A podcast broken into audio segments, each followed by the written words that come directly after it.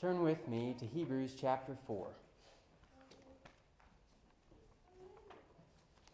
Last week we left off right in the middle of an argument that the author of Hebrews is making that spans across Hebrews 3 and 4.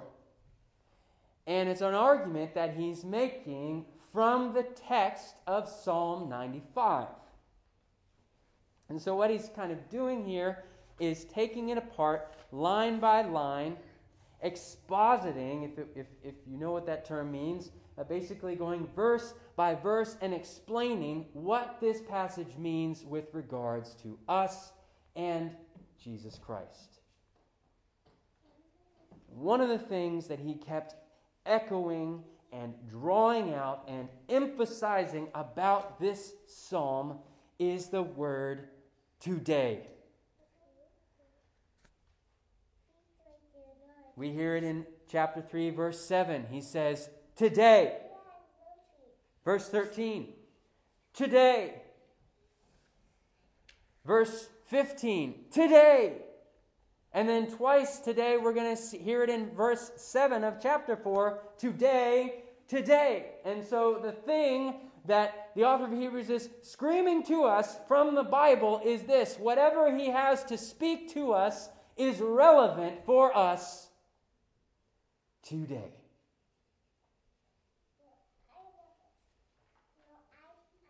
As we think about the one year anniversary of the pandemic passing this week, who can deny the relevance of today's topic? Rest. Rest. Striving for rest. Just this morning, I, I saw a cable news story on an article that was about coronasomnia, which is the inability to fall asleep during the pandemic. Apparently, uh, pre pandemic, about one third of Americans struggled with insomnia, but now that the pandemic has come, that number has gone up to more than 45% of the American population is struggling to fall asleep at night. And during a year when many of us have been forced to simplify our schedules and stay home more, you would think we would be getting more rest. But instead, as a nation, we have grown more restless. This morning, Hebrews 4 promises believers that we will find the rest we are so hungry for, and it shows us what it looks like for us as believers to strive to enter that rest. So, if you found Hebrews chapter 4, let's stand together as we honor the reading of God's Word. And we trust that the words we have to hear today will give rest to our souls. We're going to pick up in chapter 4, verse 3, where we left off last week. For we who have believed enter that rest. As he has said, As I swore in my wrath, they shall not enter my rest. Although his works were finished from the foundation of the world. For he has somewhere spoken of the seventh day in this way, and God rested on the seventh day from all his works. And again, in this passage, he says, They shall not enter my rest. Since therefore it remains for some to enter it, and those who formerly received the good news failed to enter because of disobedience, again he appoints a certain day, today, saying through David so long afterward in the words already quoted. Today, if you hear his voice, do not harden your hearts. For if Joshua had given them rest, God would not have spoken of another day later on. So then, there remains a Sabbath rest for the people of God. For whoever has entered God's rest has also rested from his works as God did from his. Let us, therefore, strive to enter that rest so that no one may fall by the same sort of disobedience. For the Word of God is living and active, sharper than any two edged sword, piercing to the division of soul and of spirit, of joint and of marrow, and discerning the thoughts and intentions of the heart. And no creature is hidden from his sight, but all are naked and exposed to the eyes of him to whom we must give account. So ends the reading of God's word. You may be seated.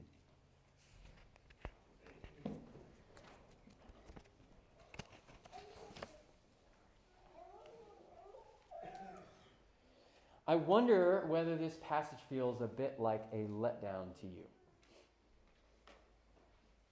What I mean is, if you were to ask the typical American, what eternal reward are you hoping for in heaven? How many typical Americans do you think would say, the number one thing I hope that I get is rest?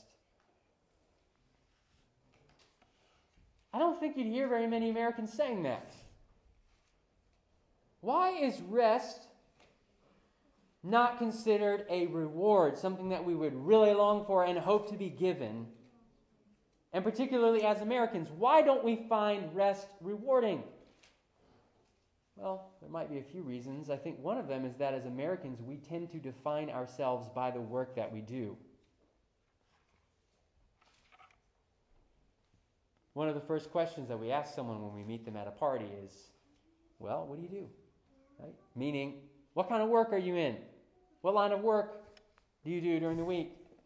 And many of us don't think we need rest. Many of us don't want rest. We work for the weekend, and what do we do? We work on the weekends too.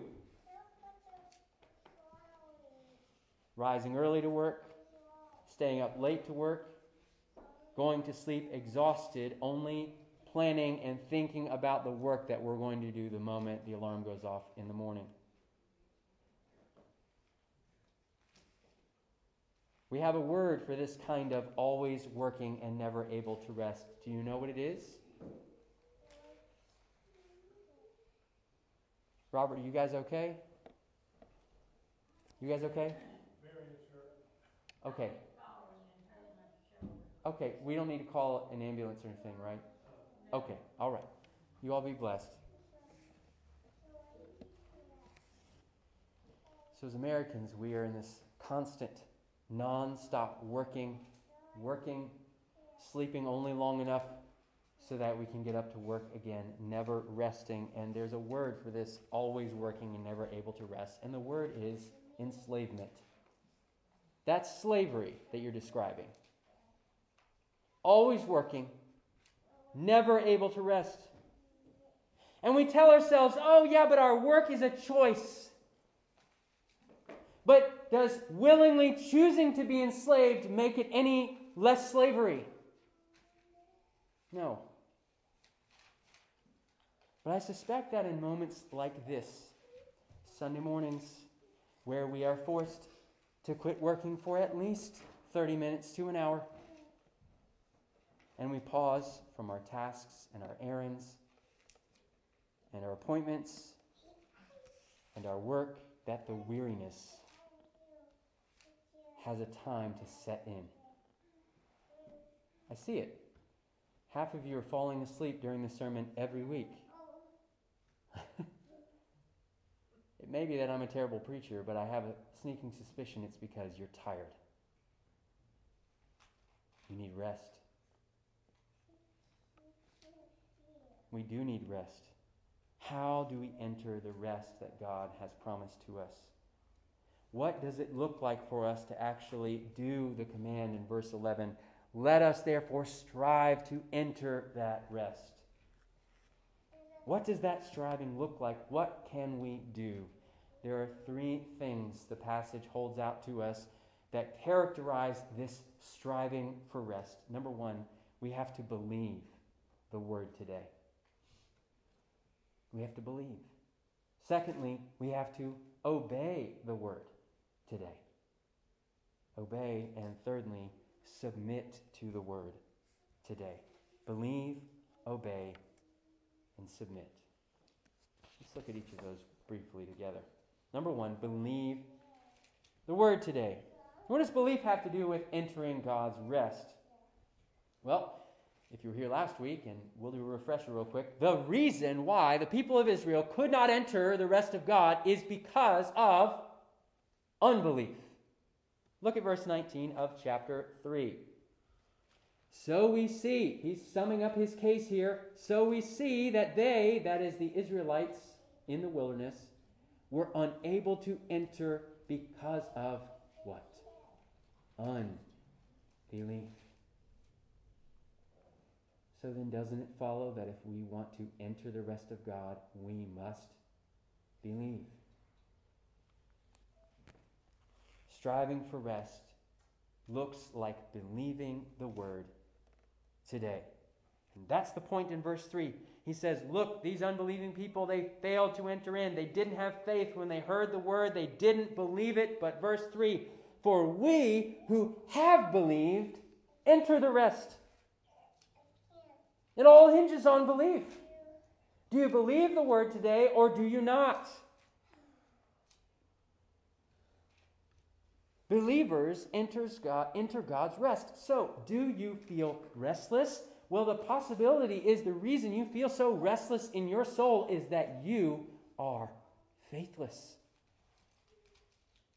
You don't believe. You hear the word of God and you do not trust that it will come to pass. You must believe in the God of the Bible because it is His rest you're trying to enter. That's the point the author is making over and over again in verse 3. Listen as it continues. As he said, I swore in my wrath, they shall not enter my rest. This is mine. Although his works were finished from the foundation of the world, for, some, for he is somewhere spoken on the seventh day in this way, and God rested on the seventh day from all his works. And again in this passage he said, and listen again, they shall not enter my rest. If you have kids or grandkids, you know that sometimes children can be really petty, especially when it comes to their possessions, because they don't often own very many things, but the things that they do own, they like to assert their ownership of whatever it is, some stick or toy or rock or bug, by saying, someone comes in and says, Will you share that with me? No, it is mine. it's the way a child asserts their possession. When you possess something, it is your prerogative to share or not to share that thing with other people. Rest is God's possession. He made rest in the beginning. We don't think of it that way, but rest is a part of the creation week in Genesis chapter 2. This is what it tells us on the seventh day. God finished his work that he had done, and he rested on the seventh day from all his work that he had done. So God blessed the seventh day and he made it holy. Because on it, God rested from all his work which he had done in creation. Did you hear what it said there? It says that God made this rest holy. That means he says, This is mine. This rest belongs to me. And what that means is God can choose to share his rest with whomever he chooses. And so the author of Hebrews is telling us that the ones who get to enter into this holy rest that God says belongs to me and I only share it with whomever I choose, the ones that get to enter in are the ones who choose to believe in God. We must believe in the God of Genesis, the God who made the world in six days and on the seventh day rested. The God who promised to fallen Adam that one day he would send a Savior. We have to believe in the God of Abraham, Isaac, and Jacob, the God who brought his people out of slavery in Egypt, conquering Pharaoh and all his armies, parting the Red Sea. We have to believe in the God who spoke face to face with the prophet Moses and gave Israel his perfect law. We have to believe in the God who sustained his people for 40 years, even though they disobeyed in the wilderness and finally brought them into the promised land, flowing with milk and honey, filled with houses they did not build, vineyards they did not plant. We have to believe in the God who gave his people a king and made promises to that King David that one day one of his sons would sit on an eternal throne. We have to believe in the God who constantly called his people out of disobedience to repent and trust in God. We have to believe in the God who sent his people into exile for their sins, the God who remained silent for 400 years. We have to believe in the God who then sent forth his Son to be the Savior of the world. You and I have to believe in that God because it's His rest that we're striving to enter. It belongs to Him.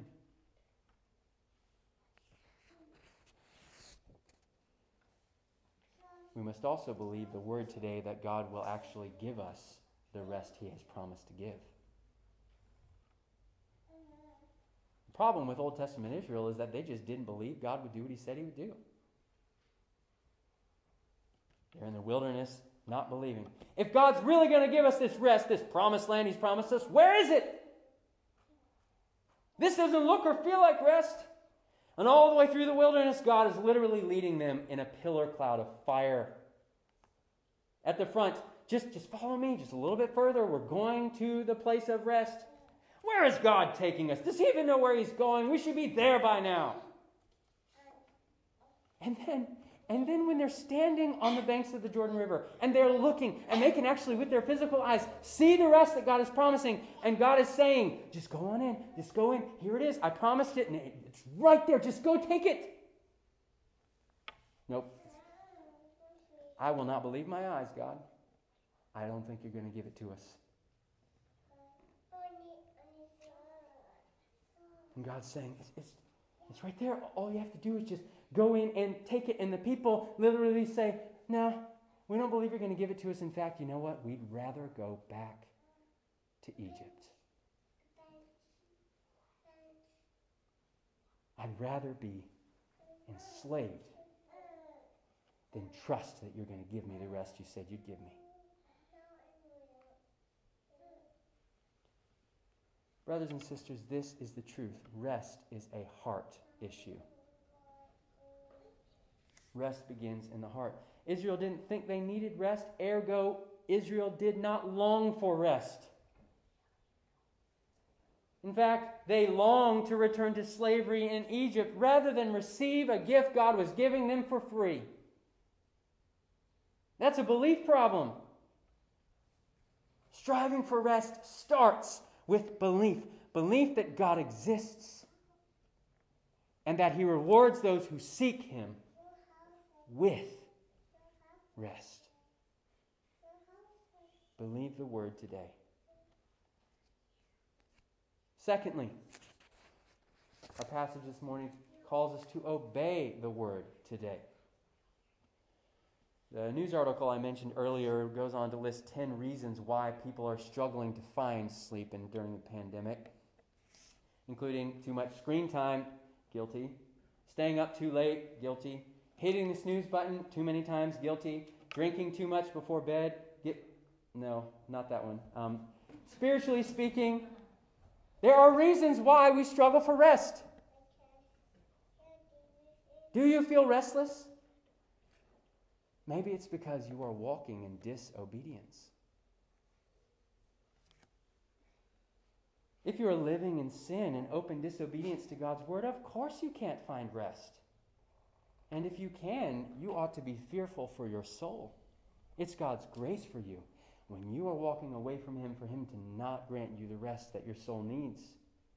Your sin brings about consequences that fill your life with toil and misery. Your conscience is plagued with guilt.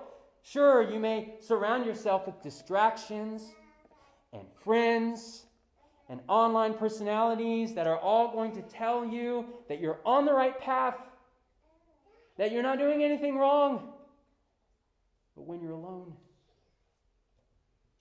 you can't seem to shake the guilt.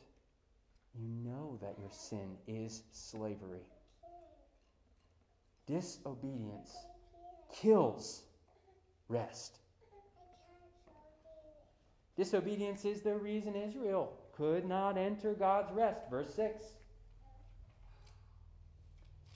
Since therefore it remains for some to enter it, and those who formerly received the good news failed to enter because of disobedience. disobedience. The author of Hebrews is thinking of a particular disobedience in the life of the people of Israel. So it's the moment after God has conquered Pharaoh and all of his armies, after he's delivered Israel from 400, 400 years of slavery. Can you imagine? He's parted the Red Sea. He's been patient with them in the wilderness. He's gently shepherded them. He's given them continual care and provision. And he brings them to the edge of the promised land to give, and he gives them one simple command, and it's this go in and take it. And the people said, No. In that moment, Numbers 14 tells us God swore in his wrath, Truly as I live and as the earth shall be filled with the glory of the Lord, not one of the men who have seen my glory and my signs that I did in Egypt and in the wilderness, and yet have put me to the test these ten times and have not obeyed my voice, not one of them shall see the land that I swore to give to their fathers. The author of Hebrews says to us, We need to take care that we do not fall by the same sort of disobedience. We must strive to enter his rest. We must obey the word today. The problem, brothers and sisters, is that so often we would rather enjoy sin rather than the promised rest. Rest is something we have to strive for. Rest lies at the end of a long road of obedience, but sin is something we can have now. Gossip is fun now. Lust is fun now. Slander makes me feel powerful today. Lying rescues me from danger now. Stealing gets me what I want today. And the author of Hebrews says, yeah, Israel walked that same path of disobedience, and why didn't you see where that led them? But the truth of the matter is, brothers and sisters, we know that the pathway of obedience grows weary as well. We can get tired doing what God calls us to do. We walk in obedience to God's word, and it only seems to make our lives more difficult. We resist temptation, we do what's right, and it only seems to make more work for us. John Bunyan's book, The Pilgrim's Progress, chronicles the journey of Christian along the King's Highway. Along the journey, he encounters all kinds of dangers and distractions and temptations and enemies. And at one particular leg of the journey, he's joined by a character named By Ends, who tries to get them to turn aside and leave the path of obedience. And the temptation in that moment for Christian and his companion, hopeful, is so strong because at that point in the journey, they are weary and tired. But they refuse to fall away. We will go on, says little Christian. I don't think the king will forget us. He knows how tired we are, and he will be sure to give us rest soon. Strive to enter his rest. Let us obey his word today. Finally, thirdly, striving for rest means that we submit to the word today. Submit. Verse 11 is our main exhortation. This is the driving action. Let us therefore strive to enter that rest so that no one may fall by the same sort of disobedience. But then in verse 12, following this command, we're trying to obey, we want to strive for the rest. All of a sudden, we are abruptly confronted by a sword that's flashing in our way. Verse 12 For the word of God is living and active, sharper than any two edged sword, piercing to the division of soul and of spirit, of joint and of marrow, and discerning the thoughts and intentions of the heart. And no creature is hidden from his sight, but all are naked and exposed to the eyes of him to whom we must give account. So we're striving to enter the rest of God. But as we journey down that path, we're confronted by this truth. Jesus, the Word of God, is the guardian and the guarantee of God's rest. When the author of Hebrews is calling us to strive, we have to realize that that striving is directional. It is rest word, it is heaven word, it is Christ word. Jesus Christ, the crucified and risen King, will be standing at the end of the path. He, the very Word of God, is a double edged sword that guards the entrance to the rest that for now He and the Father share together alone.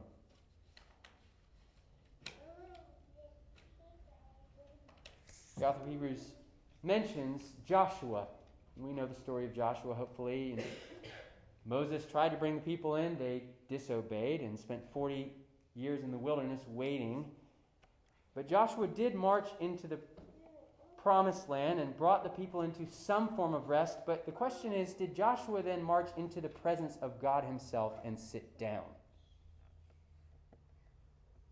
Only one man in the history of the world has joined God in resting from his work, and that one man is Jesus, the new Joshua. Hebrews 1, remember what it says there? After making purification for sins, he sat down. He rested at the right hand of the majesty on high.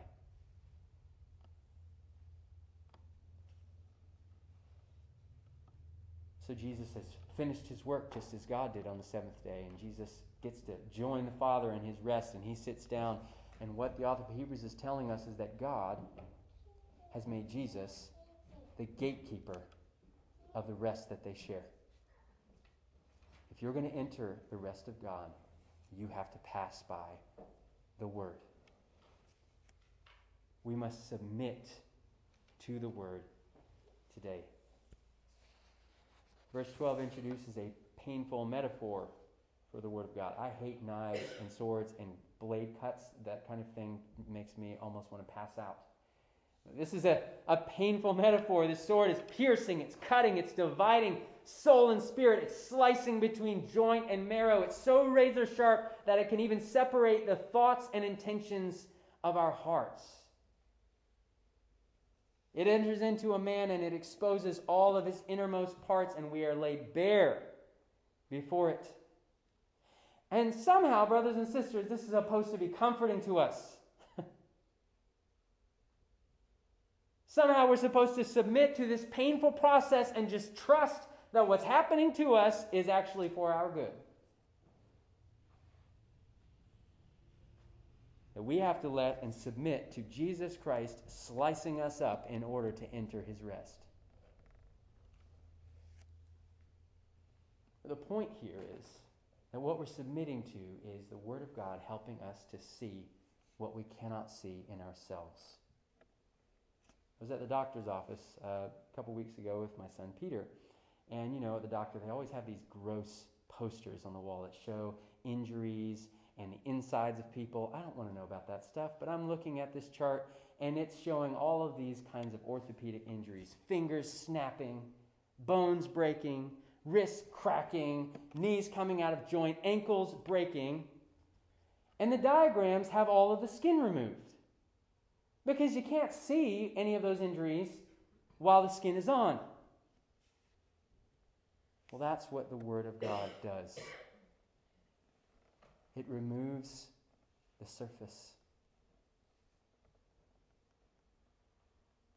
Where we've done everything to try to cover up the real problem, and it cuts to the heart and exposes us to the real problem.